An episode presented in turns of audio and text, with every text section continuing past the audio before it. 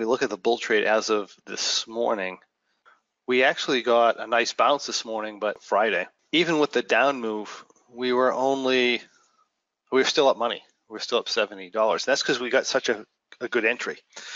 So a quick discussion, and one of the things we talked about in Trader Transformation Workshop was the advantages of doing a bull vertical when you get a good entry. You know, if we were looking at our charting, see charts here, and go to the Russell, when we entered this, uh, we were down here deep into a support level. If I had entered some broken wing butterflies at this point, and we got a, a, a really big aggressive bounce, I probably wouldn't have made money with that bounce unless I was a positive delta butterfly.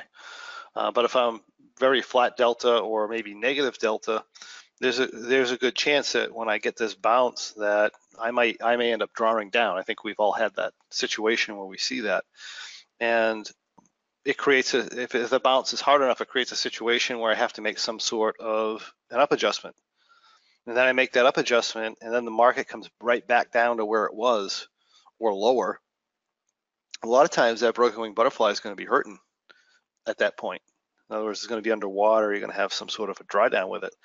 The great thing about this strategy here is where there's no upside adjustments is you can get up move of 100, 200 points, and you can get the market can come back down 100, 200 points the next day, right? And yeah, this position is still at break even. It may even be up money. So that's one of the one of the good benefits of this. And the same thing here. You know, we did nothing. We got a, a really high implied volatility day. We got a really hard down move, but yeah, no problem, right? Not an issue. Then of course, if we bounce off here, then uh, like today we're up $400 already with just a just a really slight bounce. So just keep that in mind when you're trading. Just because you enter a broken wing butterfly, it doesn't necessarily mean you have more downside protection. You you have you may have more downside protection initially, but as the trade goes on, a lot of times you're creating additional downside risk in a broken wing butterfly strategy where something like this, you're not creating that risk. Uh, it's just a, it's just a way to think about the dynamics of trading and thinking more dynamically rather than thinking statically about your position because there's a big difference.